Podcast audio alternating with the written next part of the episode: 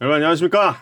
야구에 산다 106구째 투구를 시작하겠습니다. 오늘은 어, 김민석 선수 인터뷰 있습니다. 그리고 어, 보노보노리 네, 이성훈 기자. 요즘에는 자기가 대본 써도 자기 이름 보노보노리라고 써요. 아 이거 제가 안 썼어요. 안 썼어요? 아, 아, 내가 쓴 거 아니야, 내가 쓴 쓴 거 아니야? 아니야. 아니야. 어, 준하고 쓴 거야? 어, 그렇구나. 어, 본인도 쓰시길 바랍니다. 아, 예. 왜요? 네, 오늘 우리가 그동안 지난 WBC 때부터 많은 궁금증을 자아냈던 그 의문을 풀기 위해서 특별히 SBS 과학 전문 기자인 서동균 기자가 함께하겠습니다. 우! 예, 갑자기 등장한 잘생기신 분, 예, 서동균 기자입니다. 예, 아, 왜 나오시게 되셨는지. 예, 선배께 뭐 그 예. 출연 요청을 받아가지고 어, 마침 뭐 저도 오타니 좋아하기도 하고 어. 오타니 경기 매번 보고 좀 궁금했어요. 그 해설위원 중에 한 분이 그런 얘기하시더라고요. 그 홈플레이트가 17인치인가 예, 그런데 예. 이게 횡으로 뭐 한 18인치 움직인다고 하더라고요. 18인치는 좀 그건 좀 네, 아닌 것 같은데. 그러니까 뭐 그분 얘기하는 뭐 17점 뭐 몇 인치 움직이는데 뭐 음. 반올림하면 그 정도 되는 게 아닌가. 뭐 음, 그래서 궁금하기도 하고 음. 뭐 그런 궁금증도 저 이런 과학 얘기하는 것도 좋아하기도 하고 해가지고 음. 나오게 됐습니다. 네 오늘 어떤 해설위원이 그랬어요? 그건 모르겠어요. 말을 해도 되나요? 예, 그 야구 야구 하시는 그 유튜버 야구 야구 하시는 김영준 아, 아. 김영준 기자, 음. 형준 형이. 하여튼 음. 오늘 타임라인은 40분에 김민석 선수 어, 폰터뷰하고요. 서동준 기자가 이제 스위퍼라는 최근에 이제 굉장히 뜨거운 화두가 되고 있는 네. 이제 새, 새로운 변화구. 정말 새로운 변화구였는지는 뭐 논란의 여지가 있는데 어쨌든 강연을 좀 해주시고 40분에 김민석 선수 전화 인터뷰 하도록 하겠습니다. 새로운 변화구냐? 는 아마 아닐 가능성이 높죠. 예. 아닐 가능성이 매우 높죠. 예. 우리 그 야구 도시 전설에 의해서도 다들 예, 그 말씀 많이 하시죠. 누구의 슬라이더는 씨 여기부터 시작해가지고 이샥 우타석에서 시작해서 예. 좌타석으로 왔어. 이렇게 좀 들어왔어. 막 예, 그랬던 적 많습니다. 예, 그런 뭐 지금도 그렇게 주장하시는 분들이 예, 심판위원들 중에는 꽤 있죠. 예, 그렇습니다. 네, 댓글 많이 달아주십시오. 오늘 그동안 궁금해 오셨을 내용이기 때문에 예, 구체적인 질문을 해주시면 또 우리 서 기자가 예, 질문을 하면 구체적으로 제가 구체적으로. 당황하는 모습을 보실 수 있을 것 같아요. 어, 구체적으로 당황을 할 거다라고 예, 일단 예고를 해드리겠습니다. 네, 먼저 그럼 그 직접 좀 소개를 해주시죠. 네, 그 제가 근데 이제 이게 맞는지 모르는데 이거는 이게 왜 갑자기 뜨거워졌는지를 좀 여기저기 이제 취재하면서 들었던 건데 음, 원래는 저희가 그 음. 야구 경기를 보면서 딱 저게 무슨 변화구다, 뭐다, 뭐 이렇게 찍히는 게 음. 이 공에서 떠나면서 여기를 추적했을 때 이게 어떤 물리적인 느낌으로 저기까지 갈 것이다를 추적을 했다라고 하더라고요. 근데 최근에 무슨 호크아이라는 기술이 들어오면서 음. 정말로 실제로 이 공이 움직인 걸 다다다다다 다 찍어가지고 음. 정말 실제 관측이 됐다고 하더라고요. 그 전에는 역산. 이제 호카이랑 에드거 에드거트로닉스라는 이제 새로운 네네. 네. 카메라 장비가 등장하면서 실제 공의 움직임 회전을 왜 갑자기 발음을 굴리는 거야? 네. 이거 어떻게 한, 한국말 한국말로 어떻게 해야 될지 네. 네. 그래서 찍게 그 전에 됐다. 보면은 이 공이 둥글고 이게 회전 돌아가니까 음. 이게 저쪽에서 홈플레이트까지 가면서 회전을 하잖아요. 잘 아시듯이 마그너스 이펙트 같은 것들을 계산을 해가지고 이렇게 돌리면 저게 저기까지 갈 거라고 계산을 했는데 음. 호카이로 보니까 어 오타니 공처럼 실제로 더 많이 휘고 어 이거는 그냥 슬라이더라고 보기 힘든 음. 어떤 다른 구종의 명명을 해야겠다라는 어떤 음. 기반이 있었던 것 같아요. 음. 네. 그래서 보니까 그러면 이 야구공은 둥근데 다른 공이랑 다른 점은 여기 실밥이 있잖아요. 네. 그러니까 기존의 마그네스 이펙트로는 오타니가 이렇게, 이렇게 투심 그립을 투심, 잡고 예. 그럼 던지면 사이드 스핀을 먹는다는 가정을 하면 네.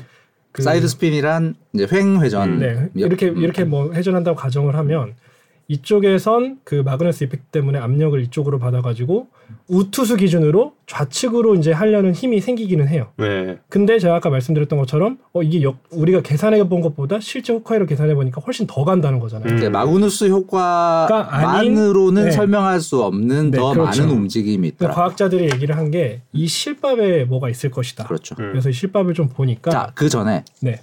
마그누스 효과가 뭡니까? 마그너스 효과라는 거는 이게 베르누이 법칙에서부터 나온 건데 베르누이는 네. 아, 아주 쉽게 설명할게요. 아주 쉽게. 네, 오케이, 오케이, 아주 쉽게. 이아이물 물 있잖아요. 네. 우- 어렸을 때 우리가 호스 잡고 누르면 빠르게 나가잖아요. 속도가. 네.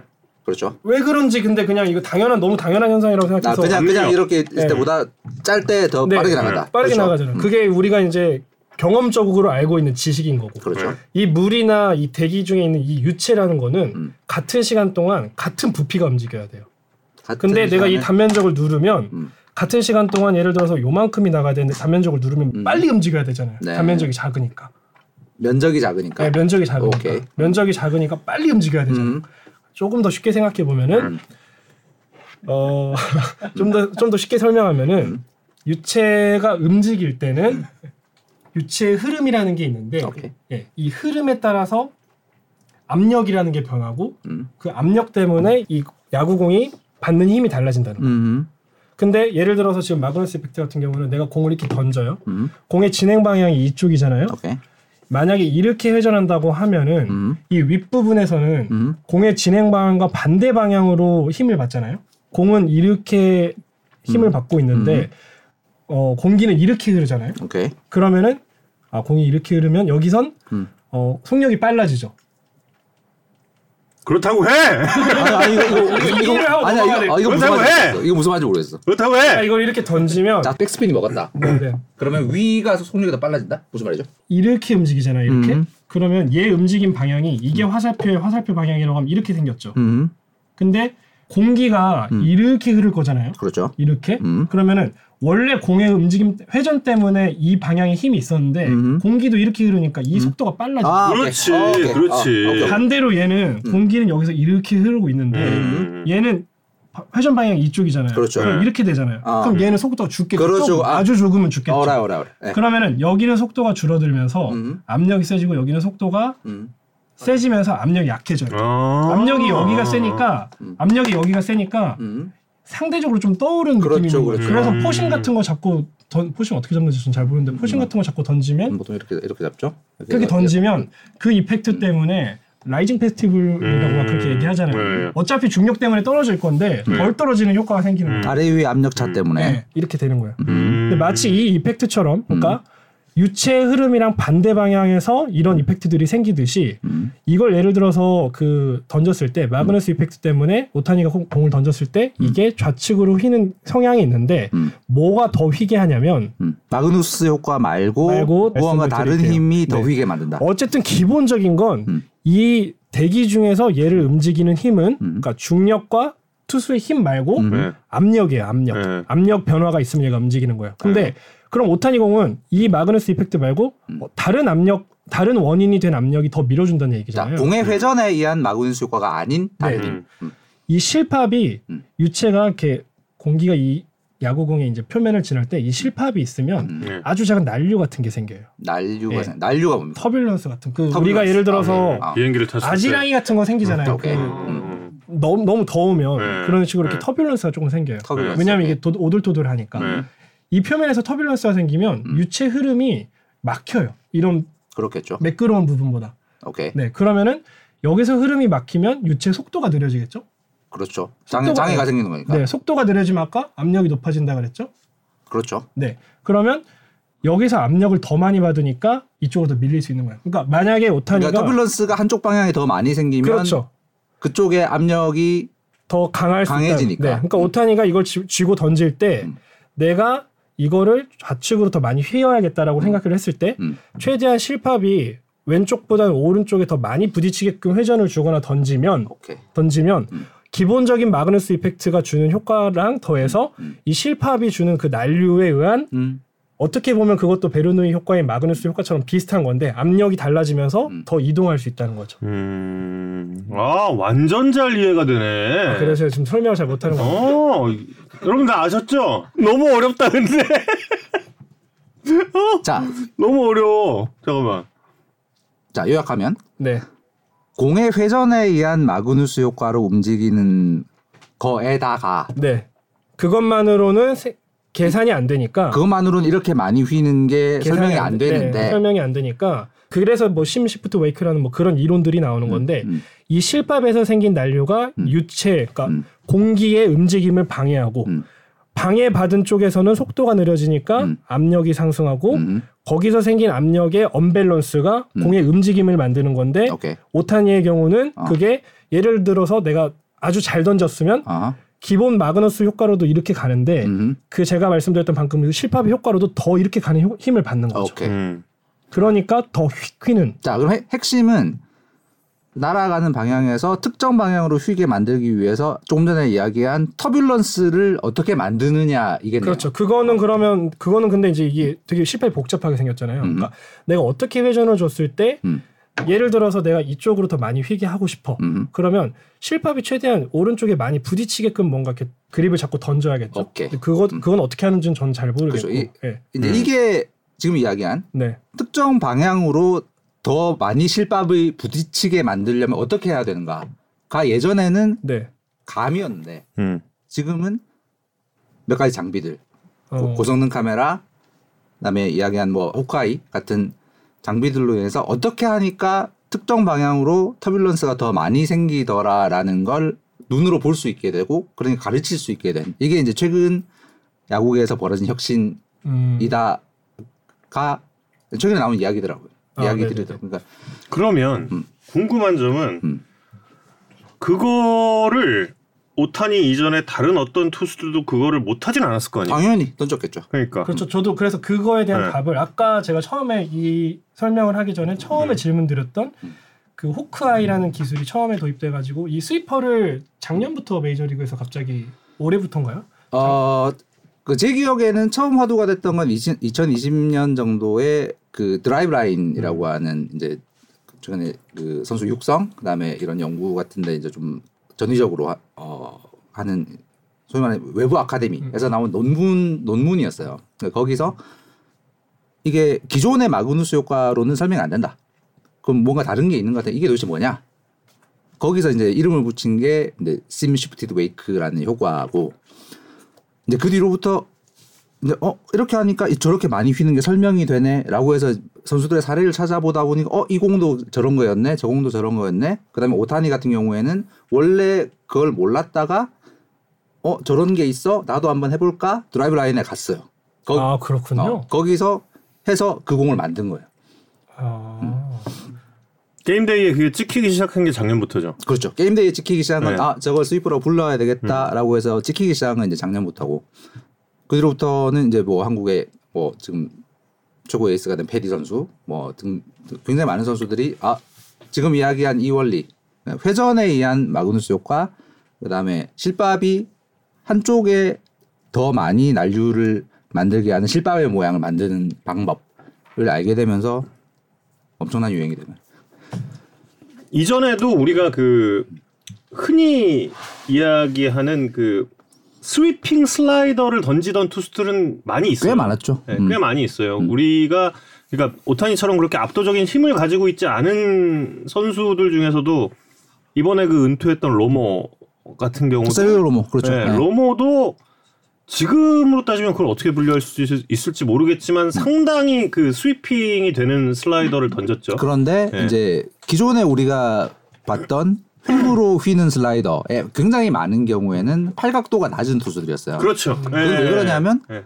사이드 스핀을 주려면 음. 야구 산다에서 이제 여러 번 말씀드린 거지만 옆으로 움직이는 스핀을 주려면 당연히 음. 팔각도가 낮은 상태에서 이렇게 옆으로 팔을 쓸어야 팔 스윙을 해야 옆으로 가는 스- 음, 회전을 만들 수가 있거든요. 그러니까 음. 다시 말하면 우리가 기존에 말했던 스위핑 슬라이더를 던지던 투수들은 대부분 낮은 각도에서 그렇지, 그렇지, 이, 그렇지. 이걸 통해서 회전을 통해서 마그니스 효과를 만든 투수들이 대부분인데 음. 오타니를 비롯한 최근에 스위퍼를 던지는 투수들로 유명한 투수들은 기존의 슬라이더와 다른 거는 오버핸드인데 음, 음, 음. 오버핸드면 백스핀을 먹거나 혹은 그렇지. 커브를 돌리면 탑스핀을 먹어야 되는데 이게 옆으로 가더라. 음. 이제 스위퍼에 대한 의문이 거의 처음 제기됐던 장면이에요. 이게 2011년에 프레디 가르시아라는 투수가 음. 던진 어떤 장면인데 포크볼입니다. 네. 스플리터예요. 자, 스플리터를 저렇게 잡고 오른손 투수가 던졌어. 그럼 저 공은 상식적으로 어디로 가야 되죠? 우하향. 우하향 그렇죠. 음, 우타자니까 우타자의 몸쪽으로 떨어지는 음, 좌타자의 경우는 좌- 좌타자의 바깥쪽으로 떨어지는 궤적을 그리는 게 상식. 근데 왼쪽으로 갔구나. 근데 이 공이 어- 어떻게 갔냐면 저렇게 가버린 거예요. 잘못 던진 거 아니야? 아, 물론 본인이 의식했는지는 몰라. 본인 어, 의식하고 의식을 못해. 못했을 거야. 본인 예, 이 못했겠죠. 못했는데 예, 저 공이 저렇게 가면서 음, 저게 음, 이제 슈퍼슬로우모에 찍히면서 아니 어떻게 공이 저렇게 가냐. 음. 저건 회전이 거의 없는데요. 그러니까 포크볼은 포크볼이- 무회전 아니, 아니, 계열이 어, 예, 어, 많아요. 포크볼은 예. 회전이 덜 먹으니까 당연히 그런데 어떻게 공이 저 방향으로 가냐의 의문이 이제 세브메트릭스계에서 촉발되기 시작한 거죠. 음. 저거는 우리가 기존에 알던 이 공의 회전으로 만드는 그 휘어짐은 아닌데 음. 어떻게 저렇게 되지? 라고 해서 이제 굉장히 많은 연구들, 뭐 토론들이 이루어지다가 지금 이야기한 이게 아닐까? 음. 돌이켜 봤을 때 어. 음. 저 방법을 통하면 더 많이 휠 수 있게 음. 되겠구나. 가 이제 야구판에 최근 몇 년간에 정설로 자리를 잡게 된 거죠. 근데 과학자들 사이에서는 아직 이거가 확실하지 않다라는 의견이 어, 많다면서. 그러니까 그런 것 같아요. 그런 음. 그렇고 음. 저는 개인적으로 제가 생각을 많이 해봤는데 음. 아까도 말씀드렸던 것처럼 음. 얘를 움직이게 하는 그 원 원본적인 힘을 생각해 보면 음, 투수가 던질 때 투수의 어떤 근력, 음, 그러니까 원하는 방향으로 이렇게 손목을 꺾었을 거고 음. 그 힘과 그다음 어쨌든 지구에 있으니까 이거 계속 밑으로 떨어지려는 중력 네, 중력. 음. 보통 이렇게 던지면 중력이 그러니까 벡터가 이쪽으로 작용하잖아요. 벡터 벡터가 뭔가요? 아, 예, 예. 벡터를 몰라. 어쨌든 힘의 힘의 합, 아. 힘의 합. 어. 내가 앞으로 벡터를 던지고 합니다, 아시죠? 내가 앞으로 던지고 중력은 밑으로 향하니까 그건 벡터맨 대각선 있잖아, 쪽으로 벡터맨. 이렇게 오케이. 훈련을 하는 거죠. 음. 그거 외에 아까 어떤 의미가 있, 어떤 힘들이 있을 거라고 생- 생각했을 때 그 독일의 학자가 발, 발견했던 마그너스 이펙트 음. 회전력 때문에 생기는 음. 그 아무리 생각해도 이 야구공이 다른 공과 특별한 점은 음. 요 실밥이잖아요. 예. 그렇죠. 그래서 음. 이 실밥 때문에 생겼을 거라는 가정들을 학자들이 전제를 깔고 이제 연구를 시작을 하는 거예요. 뭐 음. 오케이. 거기서 이제 난류가 관측이 됐던 것 같고 그 난류면 음. 유체 흐름을 방해하기 때문에 음. 아까 말씀드렸던 것처럼 마그너스 이펙트처럼 음. 유체 흐름이 반대 그러니까 유체 흐름의 속도가 생기면서 음. 속도의 차이가 생기면서 특정 방향으로 압력이 더 가해지는 그렇죠. 음. 그런 힘이 작용하지 않았을까. 음. 그게 난류가 생기려면 어느 정도 이상의 힘이어야 된다라는 그런 것도 좀 그렇게- 있겠네요. 어느 그렇게까지 정도? 연구가 아, 그렇게까지는. 돼. 저는 사실 그것 음. 그리고 저희 이거는 제가 뭐 답을 못 드려서 음. 죄송한데 음. 이 마그너스 이펙트랑 이 심시프트 웨이크 이게 정말 맞는 그 가설이라면 음. 둘 중에 어떤 효과가 더 큰지도 좀 궁금해요. 음. 그렇겠죠. 근데 그거에 대해서는 일단 야구계 안에서는 답이 나온 건 없는 것 같고 그렇죠. 이거 약간 진짜 이 과학의 영역으로 넘어가는 부분 같은데. 그럼 왜냐면은 음. 그냥 제가 혼자 생각해봤는데 음. 이 스, 스피는 이쪽으로 가게 주고 음. 그립은 이쪽 이쪽 방향으로 하면은 음. 음. 공이 되게 마음대로 움직일 거 아니에요. 다시 아니면 한번, 아예 움직이지 다시 한번, 않거나. 다시 한번, 그러니까 네. 스핀 방향은 내가 스핀은 좌측으로 휘게끔 스핀을 잡아서 네. 던지고 음. 그립은 이 실밥이 이쪽 방향으로 그러니까 우, 음. 우투수 기준 우측 우측으로 향하게끔 만들어서 그립을 자꾸 던지면 아 그럼 이- 이쪽 이 회전에 의한 휘는 방향과 음. 네. 이, 시, 이 완전 반대가 되는 실밥의 거죠. 어, 네. 이건 그래서 반대로 선배가 이대로 간다면 그 어, 힘이 음. 5대 5면 그냥 음. 그대로 그거가 똑바로 가는 거지. 되는 거죠. 어. 그게 조금이라도 이상하면 음. 계속 똑같이 자꾸 던지는데 음. 계속 공이 휠 거 아니에요. 그러니까 이렇게 갔다가 또 이렇게도 갔다가. 그러니까 나, 좀- 아, 날아가는 음. 비행 구간에서 어떤 힘이 더 강하느냐에 따라서 네, 네, 네. 이렇게 갈 수 있는 거 아니냐. 네. 음. 아까 그렇게까지 뱀처럼 움직이진 아. 음. 않겠지만 타자들이 보통 제가 던질 때 아, 이렇게 잠깐 던지는구나 대충 알고 데뷔하지 않아요? 그러면 어떻게 나- 그거는 모르. 아, 뭐 그래요? 아. 그러니까 뭐 어. 타자들은 이 투수가 어떤 구종을 던진다라는 건 알죠. 음. 어지간하면 그리고 이제 음. 이 투수가 어, 그 어떤 공을 던질 때 어떤 궤적이라는 것까지는 인지하고 음. 대부분 타석에 두세 들어오는 가지의 거죠. 공 중에 예. 하나를 던지겠지라고 예. 생각을 하겠지.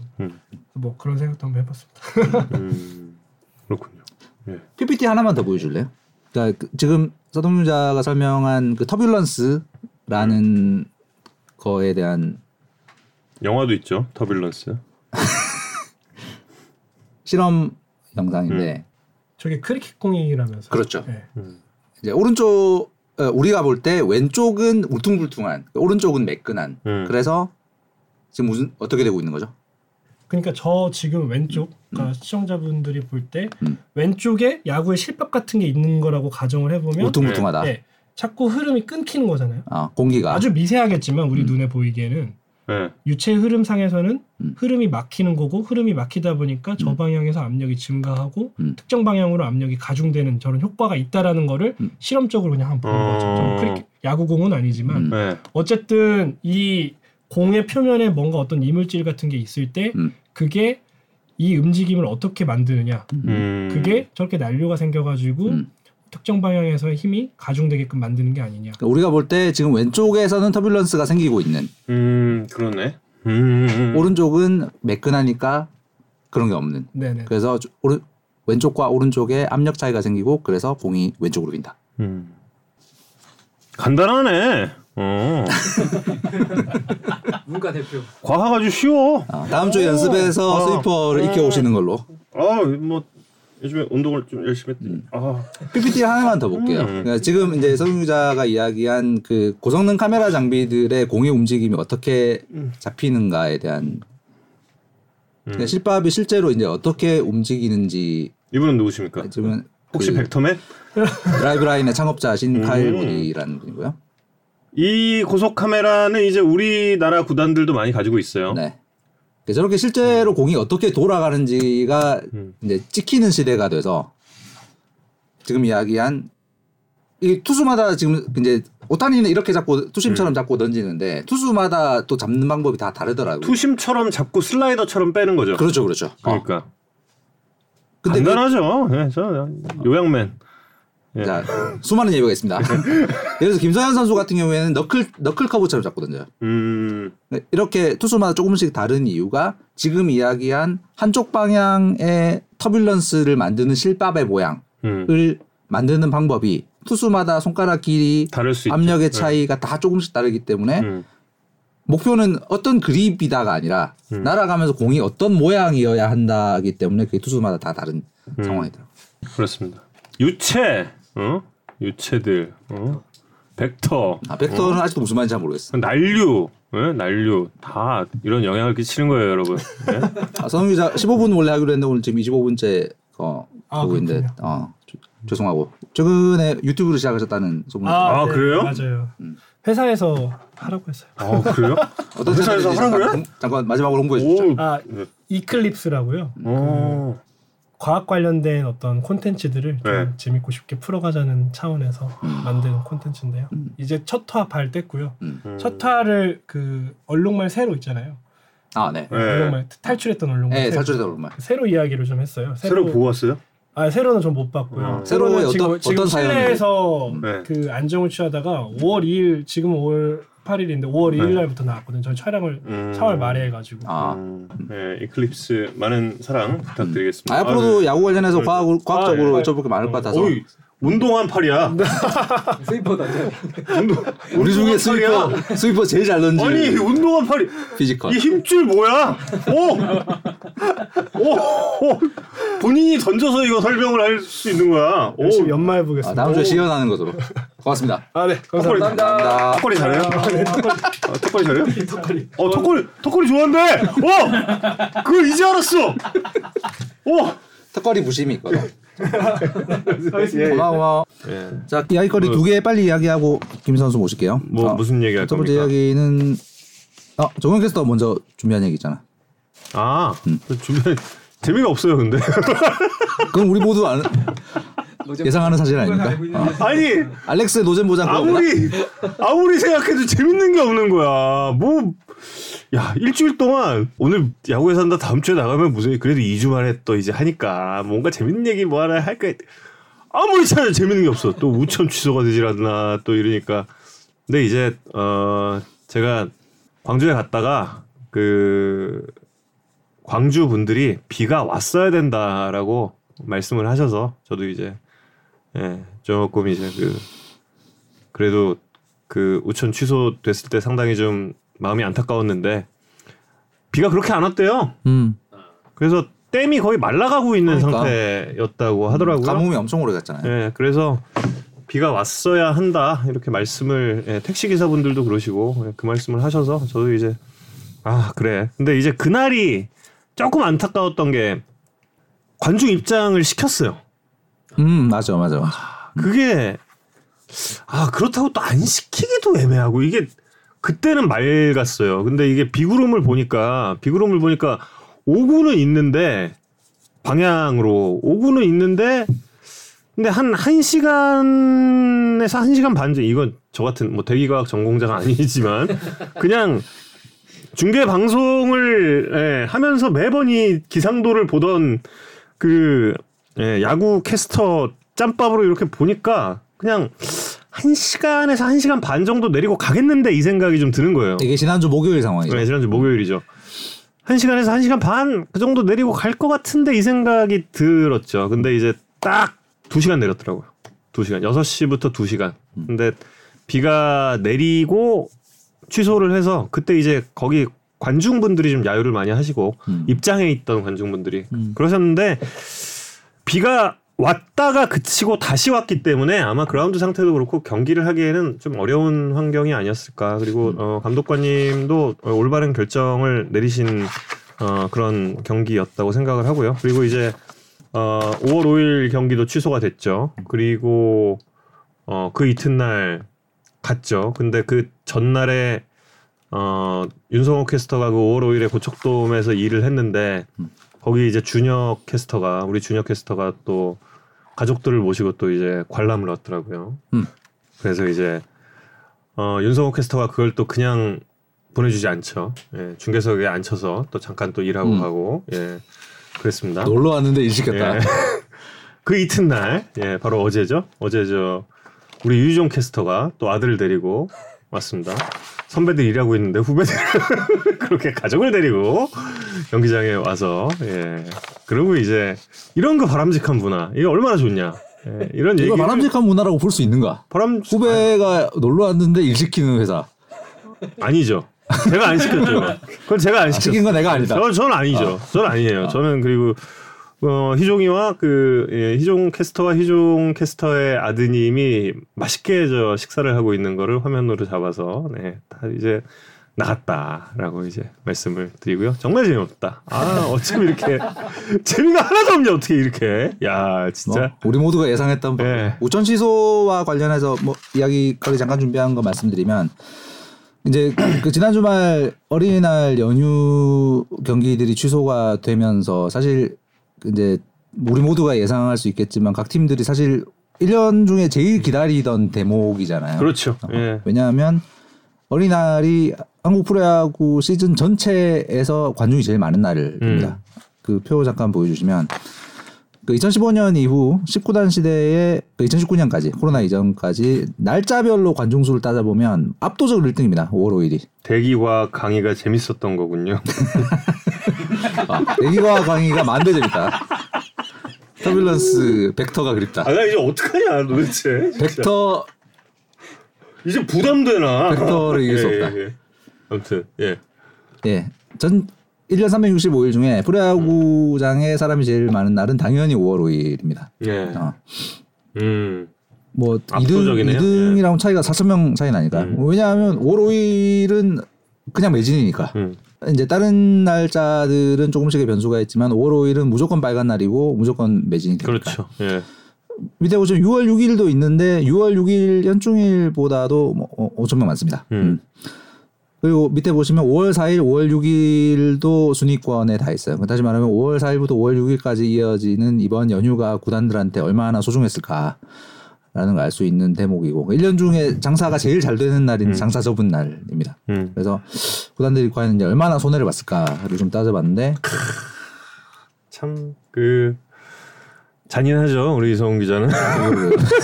의사님. 뭐 그냥 아, 팩트 알려드리는 네, 추정치고요. 네. 고정에서는 세 경기를 다 했으니까 음. 어, 취소가 됐던 구장들의 홈팀들이 어, 매진 이랬을 때 한 경기의 매출을 추정한 그 롯데 같은 경우에는 한 경기 매진되면 입장권 수익 매출이 대충 3억 7천 정도 된다고 해요. 음. 잠실, 두산도 마찬가지고 NC는 3억 정도. 그다음에 식음료 및 상품 판매가 대강 1억 6천만 원 정도. 음. 라고 합니다. 한 경기에. 그러면 롯데 같은 경우에는 매진되는 경기에 5억 3천만 원 정도의 음. 매출이 나오는 두산도 5억 3천, NC가 한 5억 원. 근데 이게 이제 날라간 거죠. 음. 그 롯데 같은 경우는 세 경기 취소되면서 한 16억 넘게 NC도 세 경기 취소되면서 15억 가까이. 음.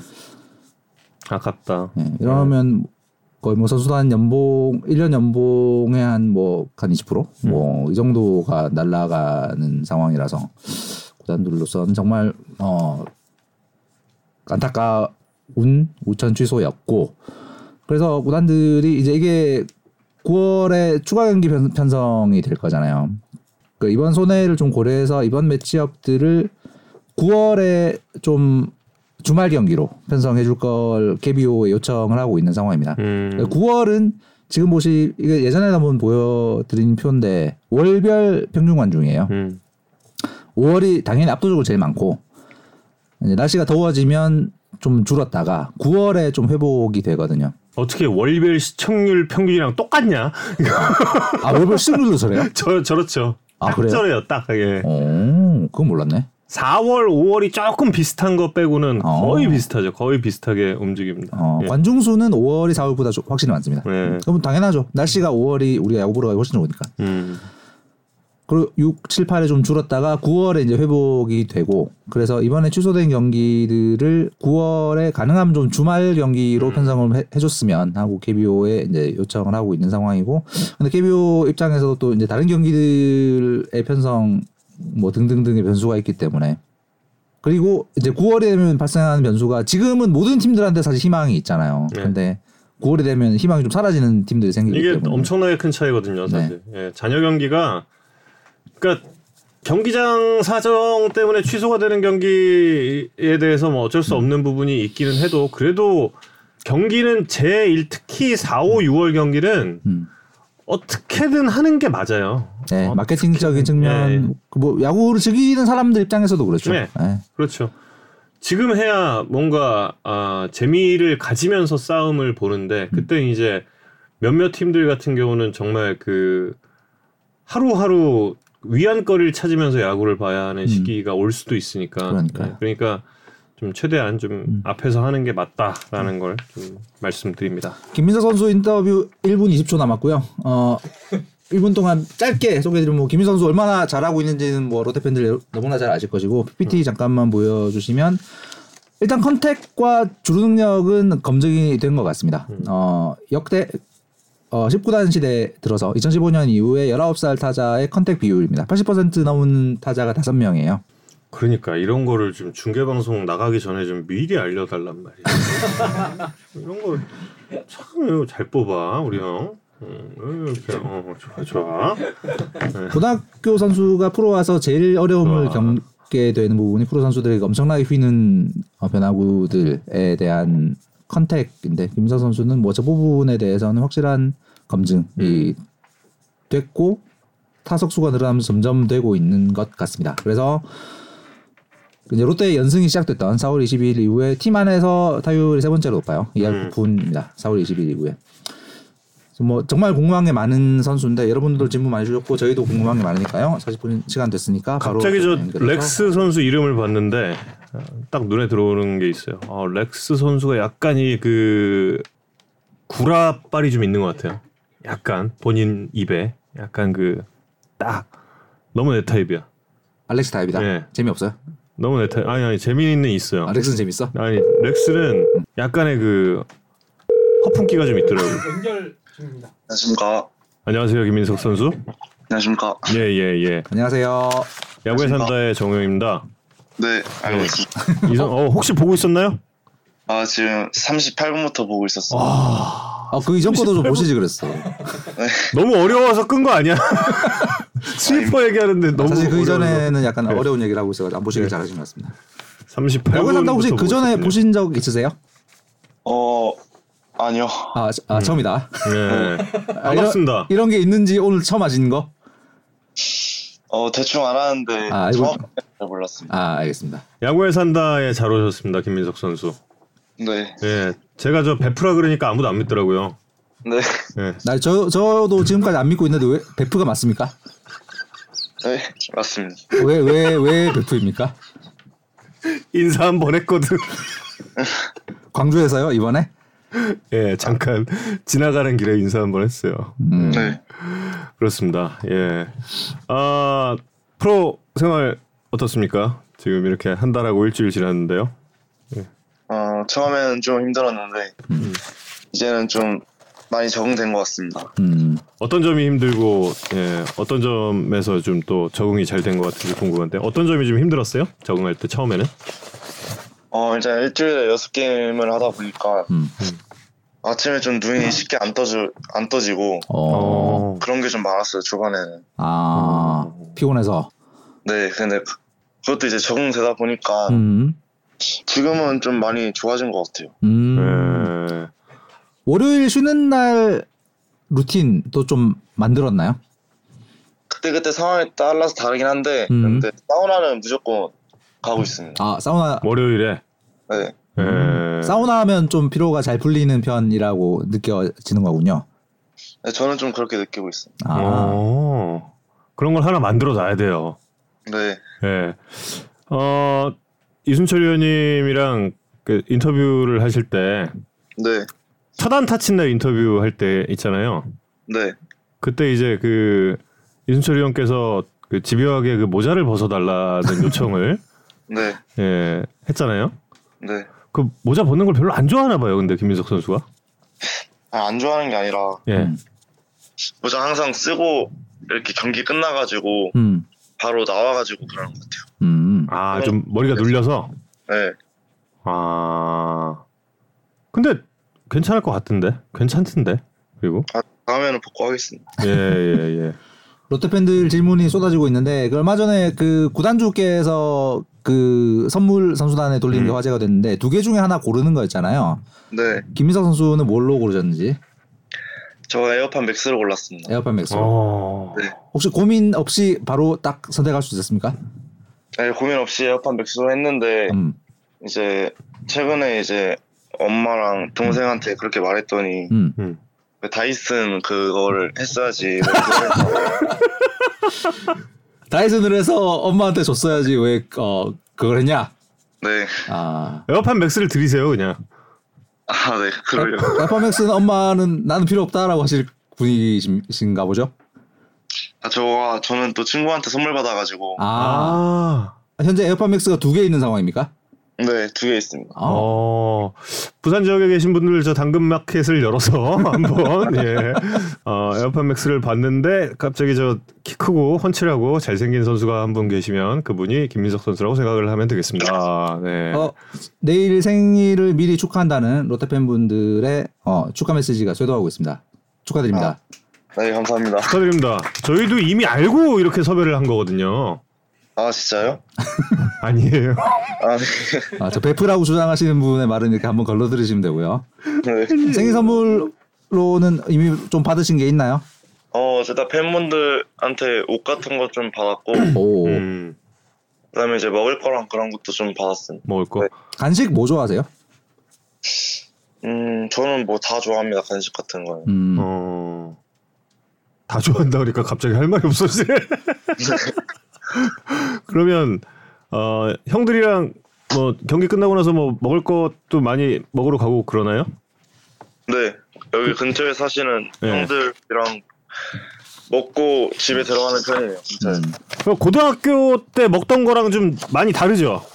형들이 네. 먹는 게. 많이 다릅니다. 예, 그런 건 좀 입맛에 좀 잘 맞습니까? 일단 고등학교 때는 국밥 그런 걸 아예 안 먹고 오, 어. 순대 같은 것도 거의 안 먹었는데 음, 이제 부산 오고 나서 이제 돼지국밥이랑 순대랑 그런 걸 좀 자주 먹는 편이에요. 김민석 선수에게 돼지국밥과 순대의 세계로 인도 제일 많이 인도한 선배는 누구입니까? 일단 제일 많이 같이 먹은 거는 그 황성빈 형이랑 아, 어. 황선민 선수. 그다음에 안건수 선배님이랑 어, 어. 제일 많이 먹었습니다. 외야수들끼리 어. 빠른 외야수들끼리. 음, 네. 아, 권수 형도 저 그걸 잘 먹어요? 그순댓국이나뭐 아, 네, 엄청 좋아. 아, 근데 순대는 못 드시는데 어. 돼지국밥은 좋아하시네. 아, 그래요? 김민석 선수는 돼지국밥은 바로 적응이 됐습니까? 네, 돼지국밥은 바로 정됐습니다. 순대도 근데 그 순대 찍어 먹는 게 서울이랑 다르잖아요.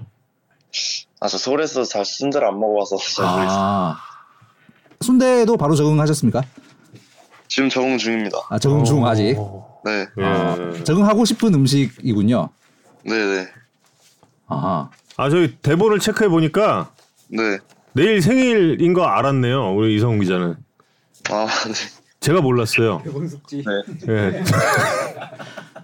야구 이야기로 좀 들어가면 네. 고등학교 때랑 약간 폼이 혹시 바뀌지 않았나? 그냥 저, 저 야구 안 해본 이 알못들 입장에서 볼 땐 저희 같은 사람들 입장에서 보면 폼이 약간 바뀌지 않았나라는 느낌이 드는데 그 네. 배트 처음에 스윙 전에 배트의 위치 그다음에 어, 좀 레킥의 어떤 높이 이런 게 약간 어, 변하지 않았나라는 느낌이 있는데 혹시 약간 변한 게 있나요? 어 이렇게 크게 변화를 주려고는 하진 않았고 음. 그다음에 어손 잡는 그러니까 손 위치라기보다는 손가락 잡는 음. 거랑 그립이랑 어 배트 그립. 네 그립이랑 그다음에 다리는 좀 미리 들으려고 음. 좀 바꾼 것 같아요. 음. 음. 그 투수들 스피드에 적응하기 위해서. 네. 음. 음, 아 그렇게 적응을 바로 할 수 있었나요? 그렇게 그 부분 그 생각보다 좀 큰 변화였을 텐데. 어 처음에 좀 많이 못 치고 그랬을 때 예. 그래서 문제가 뭔지 계속 고민하고 그러다 보니까 음. 어. 일단 음 너무 힘이 많이 들어가는 것 같고 그래서 음. 그 손가락 잡는 거를 엄지랑 검지를 음. 다 떼고 이젠 쳐요. 둘 다. 아, 음. 엄지 검지를요? 네. 어. 세 손가락만 쓰려고 해요. 오. 그래- 아, 그렇게 치- 쳐다- 치다 보니까 어. 네. 좀 뭔가 뭔가 그래도 공이 좀 잘 떠지고 음. 그런 것 같아요. 그럼 그거 누가 조언을 해준 거야? 아니면 본인이 이걸 한번 띄워보고 쳐야겠다라는 생각을 그- 가지고 그냥 한번 해본 거예요? 아 제가 그 아침에 그냥 핸드폰 보다가 예. 음. 그 일본에 그 요시다라는 선수가 있거든요. 네, 어, 네, 네. 예. 메이저리그 선수인데 네. 그 선수가 손가락을 이렇게 띄고 그 음. 밀어서 넘, 넘겼나 그랬어요. 네네네 음. 페노이에서 그때부터 음. 아 저렇게 떼우치네 한번 쳐보자 해서 연습 때 쳤는데 어. 그게 좀 잘 맞았던 것 같아요. 음. 손가락을 떼면 어떤 장점이 있죠? 어 제가 봤을 땐 좀 배트를 힘으로 쥐고 있지 않아서 음. 공이랑 좀 세게 안 부치 안 부딪히는 것 같아요. 어. 그게 더 좋은 거예요? 네 저는 오히려 세게 공이랑 배트랑 세게 부딪히면은 음. 어. 타구가 안 뜨고 다 땅볼만 많이 나와가지고 아. 오. 네, 어. 그 오히려 날라- 그게 띄우는 방법이 되는 거군요. 네 저는 좀 그렇게 연습하고 있습니다. 아예 그립을 잡을 때부터 떼고 있는 거예요? 아니면 타격의 순간 떼는 거예요? 아 네, 떼고 있다가 네. 타격의 순간 때는 잡아요. 살짝. 아 타격 타격의 순간 때는 오히려 잡고. 네. 아 그렇구나. 김민석 선수 맥도날드 목격글을 봤어요. 탑데리아 가주세요라는 그런 제보가 들어왔습니다. 특급 제보인데요, 이거. 맥도날드요? 예, 언제요? 오늘이요? 모르겠네요. 모르겠어요. 네. 예. 팬분이 예. 목격하셨다는데. 오늘 점심 맥도날드에서 먹긴 했는데 왜 탑데리아가 아니라 어, 맥이냐는 어, 질문이 곧 나올 것 같은데. 탑데리아를 탑데리아를 갔어야 되는 거 아닙니까? 아, 생각을 못했습니다. 아. 아, 예. 탑데리아도 가끔 가십니까? 네 가, 가끔 가, 는데 아. 예. 주변에 없습니다. 아. 제가 집 주변에. 음. 예. 부산에서 찾은 지금까지 찾은 최고의 맛집은 어디였나요? 음 저는 그래도 야구장 앞에 있는 국, 국, 국밥집이 제일 맛있었습니다 지금까지는. 어, 국밥에 이렇게 어, 국밥 진심의 매니아가 남자가 되셨네. 됐어요? 네 근데 이제는 많이 너무 많이 먹어서 아, 음. 아, 약간 그래서 이제 좀 좀- 버거 쪽으로 좀 한번 돌아보려고 좀 오늘 마음을 먹었군요. 네. 어. 예. 탑데리아에서 초코콘 초코콘도 드셨다고 지금 제보가 지금 속출하고 있어요. 맞습니다. 아니 탑데리아가 아니라 맥도날드에서 맥도날드에서 초코콘까지 그러니까 이미 지금 부산에서 스타의 반열로 올라 아이돌이네. 네. 어, 서시면서 이 약간 일거수일투족이 팬들에게 관찰당하고 있는 상황인 것 같습니다. 초코콘까지 알, 알 정도면 언제예요? 근데 그런 건 안 밝히셨는데 아 그래. 초코콘은 오늘이 오늘 드- 네, 아니었어요? 오늘 드셨나요? 아예 초코 아이스크림도 오늘 먹긴 했어요. 아 오늘 아 오늘 먹었다. 알겠습니다. 네. 오, 오늘 양인 것 같네요. 네. 그 예전 인터뷰 때 네. 윤영철 선수 공치기 힘든다라는 말씀 한번 하셨던 하셨는데 네. 이번에 안 타셨잖아요. 네. 이번에 그 프로의 다른 투수들을 좀 상대하고 나서 윤영철 선수 만나니까 예전과 느낌이 좀 음. 달랐는지 궁금합니다. 어 일단 확실히 그 막 프로에서 막 잘 던지는 그런 선배님들보다는 음. 확실히 좀 치기는 편했고 음. 음. 근데, 근데 고등학교랑 똑같이 또 제구가 좋아가지고 어. 음. 카운트가 몰리면 안 된다 생각해가지고 3구 안에 치려고 무조건 그런 마음가짐으로 들어갔습니다. 어. 고등학교 때도 붙은 적이 있다고 그때 윤영철 선수가 이야기를 하던데요. 네 붙었는데 음. 예. 제가 주말 제가 알기로는 삼진 6개를 먹었는데 네. 어. 통산 통산 삼진 6개인데 여- 영철이한테 3개 정도 먹은 것 같아요. 아. 어. 약간 윤선 선수가 김민석 킬러 같은 뭐 음. 약간 어. 그랬군요. 아 그런 것도 있고 아. 또 아마추어 약간 유정철 종 같은 것도 아 윤선 존은 있었다. 어. 아. 아, 기계 기계 판정 시대였다면 없었을 일, 일 가능성이 있다. 네 아. 바깥쪽을 너무 잘 던져가지고 아, 네네네. 대부분 루킹 삼진이었습니다. 아, 어, 아 그랬군요. 프로였으면 무조건 볼인데. 네, 네. 아, 어. 아, 무슨 말인지 정확히. 윤영철 선수의 이야기도 나중에 또 한번 들어보겠습니다. 예. 저기 그 아, 제보가 제보가 또 들어. 지금 속출하고 있어. 제보 이거 어떻게 이거? 네. 커피도 엔젤리너스 아니고 스타벅스 드시던데. 아 이거 부인 부인 못 하시는군요. 아 스타벅스 스타벅스는 시합 전에 아 시합 전에는 엔젤리너스 먹고 아, 아. 그 출근할 때는 스타벅스가 가까워서 거기서 먹고 가고 있어요. 아, 아. 어 퇴근할 때 커피 마시면 약간 밤에 잠 괜찮습니까? 아, 전 그런 거 없습니다. 아. 지금 저희가 이 야구에 산다 최초로 네. 목격담으로도 채울 수 있을 것 같아요. 정말 쉬는 날에 PC방에 자주 가세요. 쉬는 날에요? 예. 네. 네, PC방 자주 가죠. 아, 목격담이 한 번씩 올라오던데요. 네, 이렇게. 아니, 그러면 PC방 가가지고 어떤 게임 주로 합니까? 롤 하는데 음. 어, 한 번은 그 PC방 갔는데 혼자 갔거든요. 음, 그래서 혼자 한 2시간 정도 게임하고 갈 음. 생각으로 봤는데 음, 어떤 한 초, 초등학생 애들들이 네. 저기 저 저기 황성빈 있다고 아, 김비서 선수한테 근데 저한테 황선민 왔다. 황성빈, 황성빈 하고 있다고 그래가지고 네. 어, 성빈이 형 저기 있어 그랬더니 어, 음. 네 저기 있어요 그래서 성빈이 형이랑 또 같이 했습니다 아 웃긴다. 아, 재밌다. 를 부산과 롯데가 재밌다. 아, 아, 아니 그래서 그 초딩들한테는 어떻게 뭐 이렇게 뭐 보답했습니까? 그 사인 사인공? 네, 뭐, 사인볼이나 뭐, 뭐. 아니 아니 그때 뭐 아무것도 없어가지고 아. 아. 어, 그 뭐- 또 애, 애들도 많아서 또 게임 같이 할 수도 없고 그래서 너무 많아가지고 어. 아, 네. 롤 실력 김원중, 황성빈, 김민석 평가한다면 호날두님께서 질문을 주셨습니다. 음 일단 원중 선배님이 제일 잘하시고 음. 아. 네, 성빈 형이랑 저는 비슷한 것 같습니다 아. 음. 지금 이 제보가 얼마나 구체적이냐면 PC방에서 황성빈 선수는 1번 자리, 김민석 네. 선수는 야. 2번 자리에 앉았더라. 맞습니까? 아 그것도 아. 제가 그건 또 뭐냐면 어.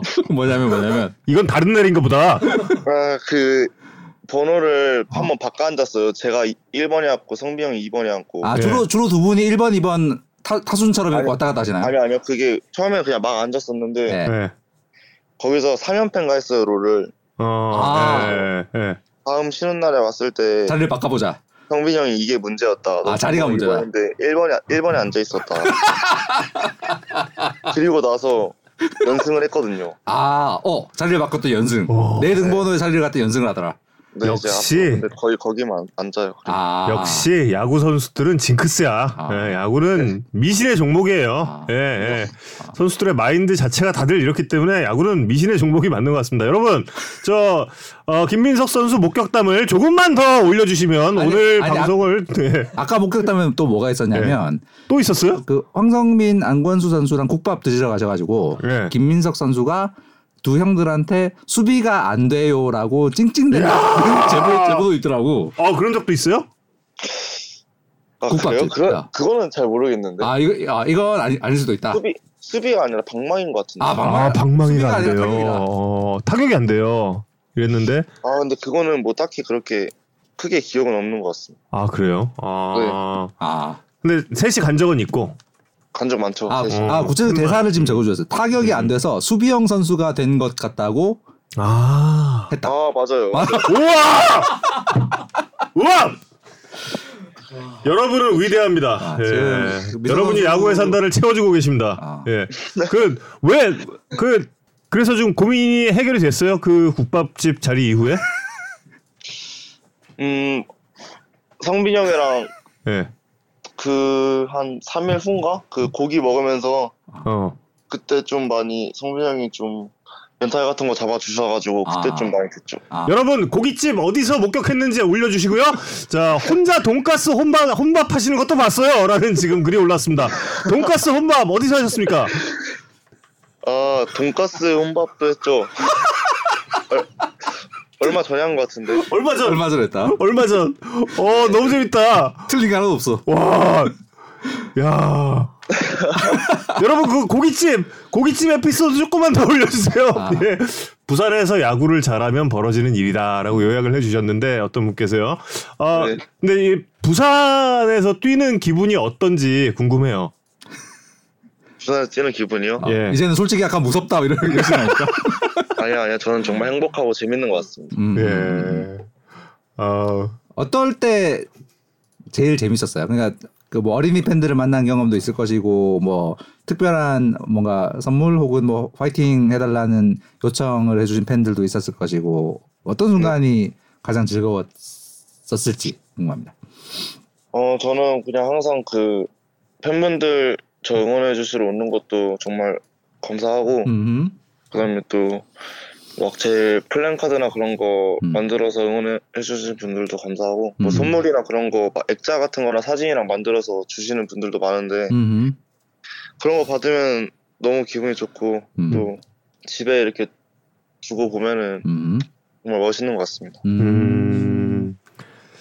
이태현 선수랑도 국밥집 갔어요. 지금 또 이제 제보 올라오고 있고요. 예. 네. 아, 예. 네. 정말 틀린 말이 하나도 없습니다. 그러게요. 저, 정말 틀린 틀린 제보 하나도 없어요 지금.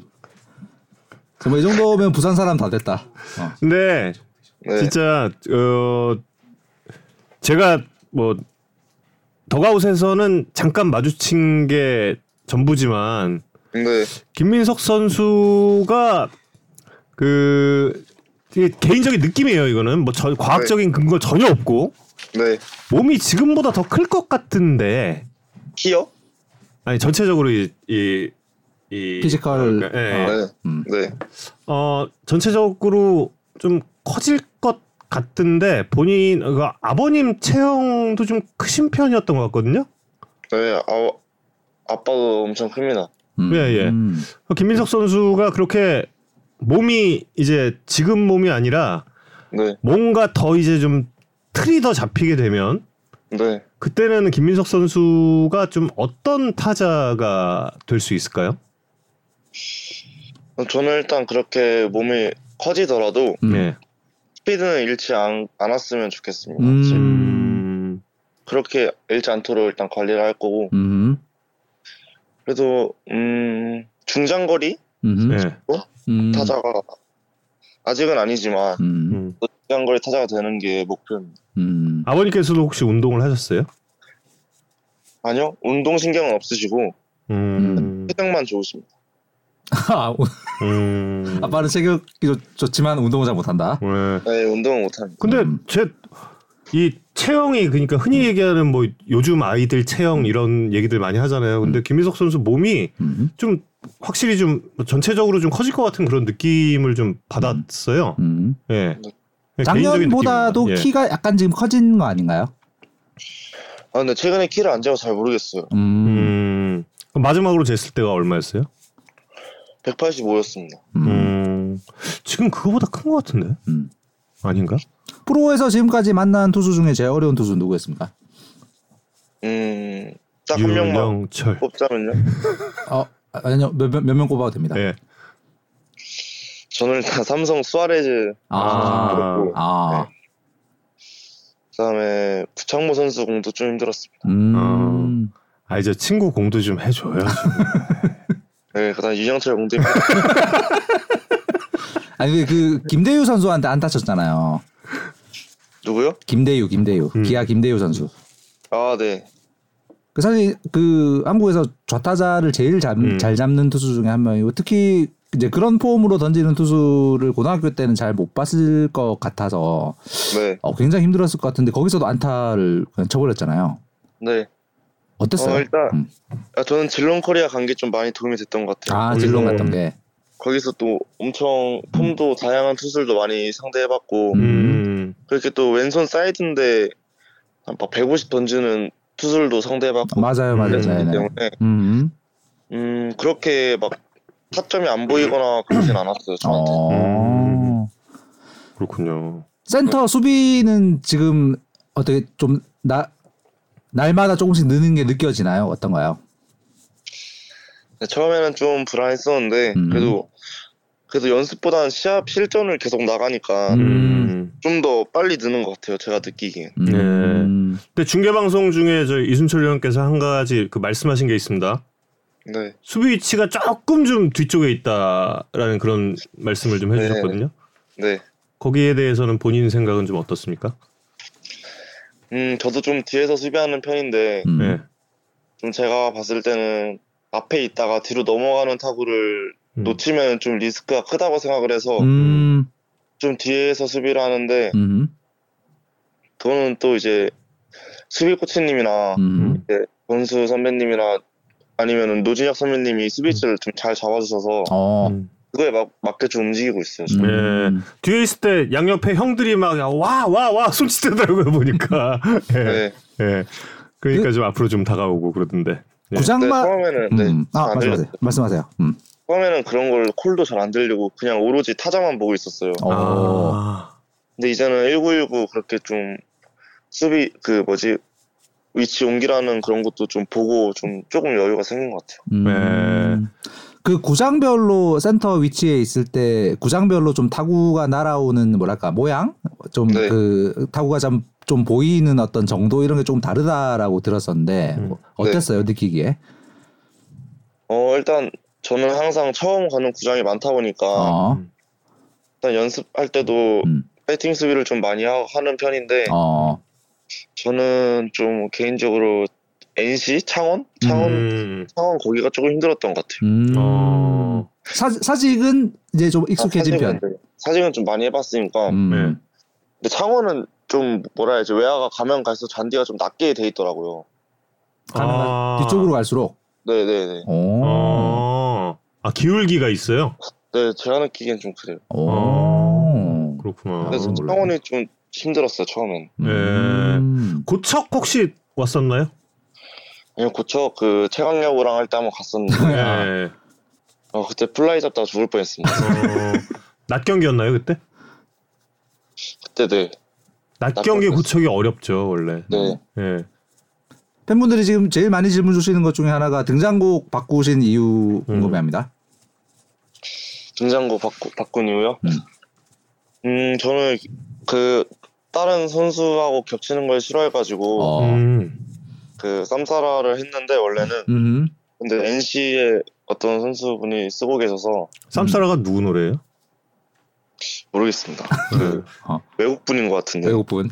어. 그 네, 그래서 노래 좋아서 했는데 아 근데 그 키운 박찬혁 형이라고 있어요. 맞아요. 네. 네. 친한 형인데 음. 그 형이 이거 한번 어떠냐 해가지고 와 음. 이렇게 했네요 해서 이거 써, 쓰게 되었습니다. 아. 러니스 원들을요.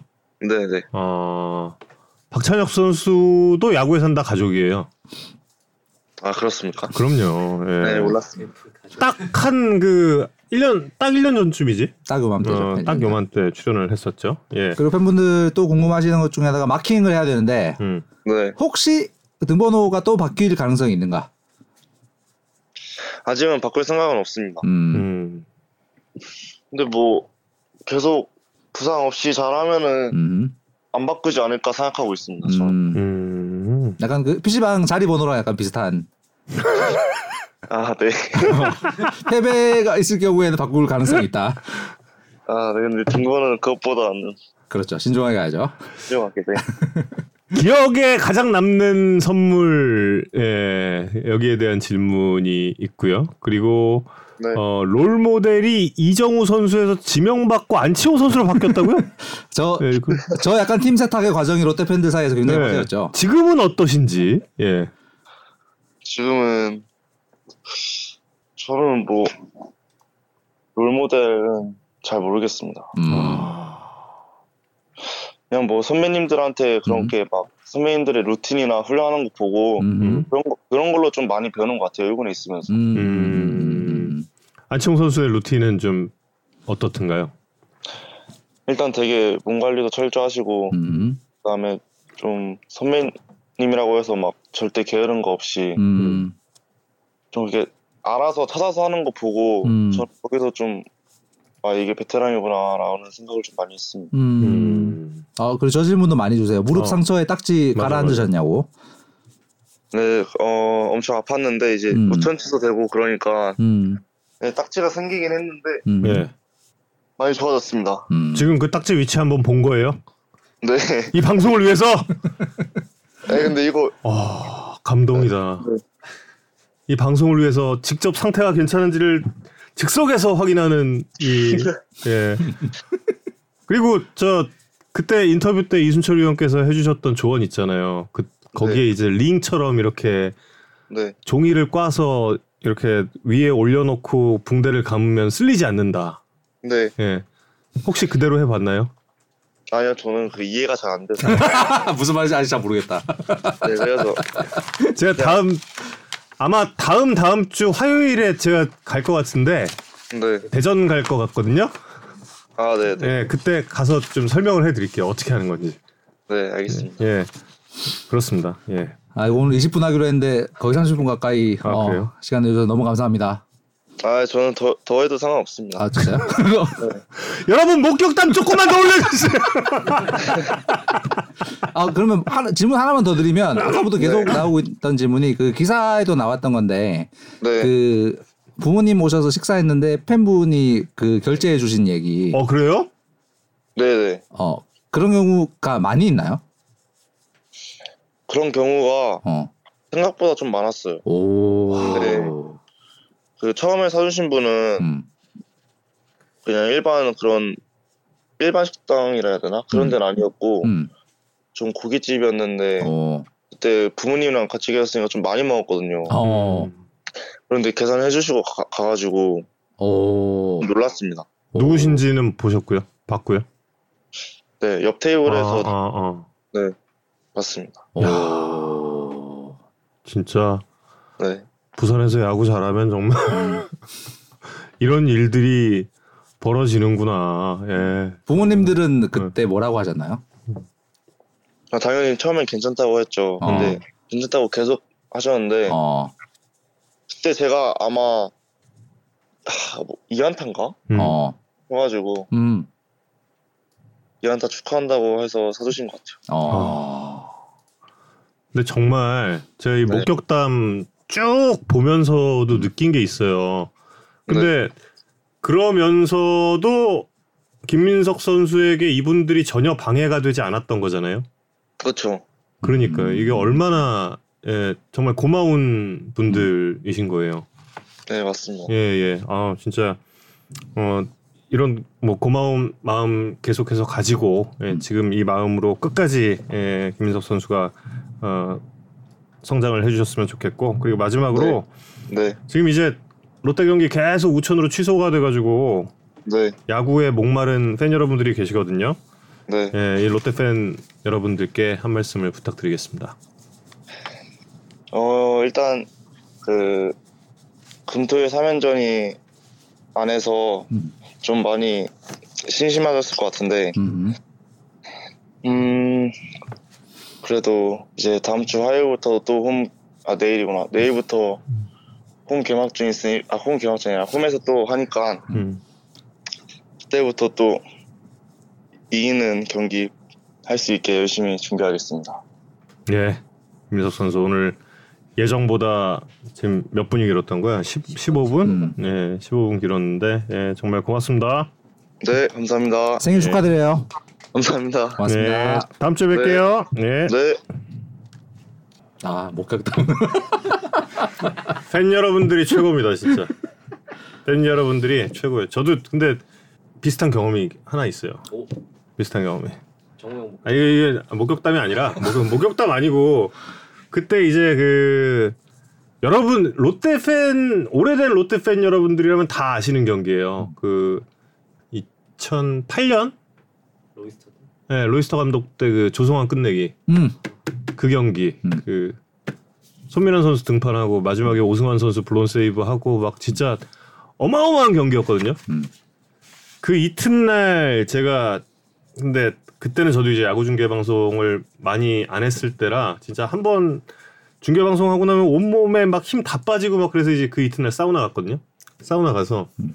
진짜 몸이 찌뿌둥해가지고 세신을 받은 거야. 음. 세신. 음. 근데 그 값을 안 받는 거야. 롯데 이겼다고. 아니 무슨 안타 쳤어요? 아니 나 안타 안 쳤는데 그냥 끝내기 중계 하나 한 것뿐인데 세신의 돈을 안 받. 알아보 알아보시고 그래서 야 이게 뭐야? 그래 그래서 그 지역별 시청률 그때 확인을 해보니까 음. 그때 그 경기가 음. 부산 경남 지역 시청률이 지금 정확한 기억이 아닙니다. 이게 벌써 한 15년 된 기억이라. 음. 근데 그때 부산 경남 시청률이 10% 넘게 나왔어요. 그게. 그랬어. 예. 그랬겠죠. 그 시절에 와 진짜 그때 위력을 느꼈죠. 야. 이- 아, 롯데 이기면 근처 사우나 갈까? 막 그, 그- 그 이후에 그런 적은 한 번도 없어요.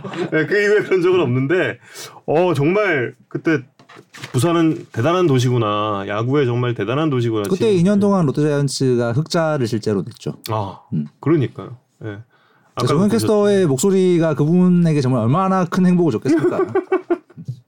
아, 그 3연전은 정말 전 뭐 지금까지도 한 경기 한 경기 다 기억을 할 정도로 너무나 강렬한 인상이었어요. 그 경기 끝나고 나서 아, 사실 그 시리즈 3연전이 롯데 패였어요. 음, 그렇게 화려한 승리를 거두고 나서 음. 오히려 거짓말, 롯데는- 거짓말처럼. 네, 졌단 말이야. 아. 졌는데 특히 마지막 날이 대패였어요. 음, 보통 대표도 아니야 한 10점 차 패했을 거야. 음. 근데 그날 경기 끝나고 나서 가족들이 경기장에 와서 이제 그라운드에서 그 캐치볼하고 이러는 행사가 있었던 거예요. 음.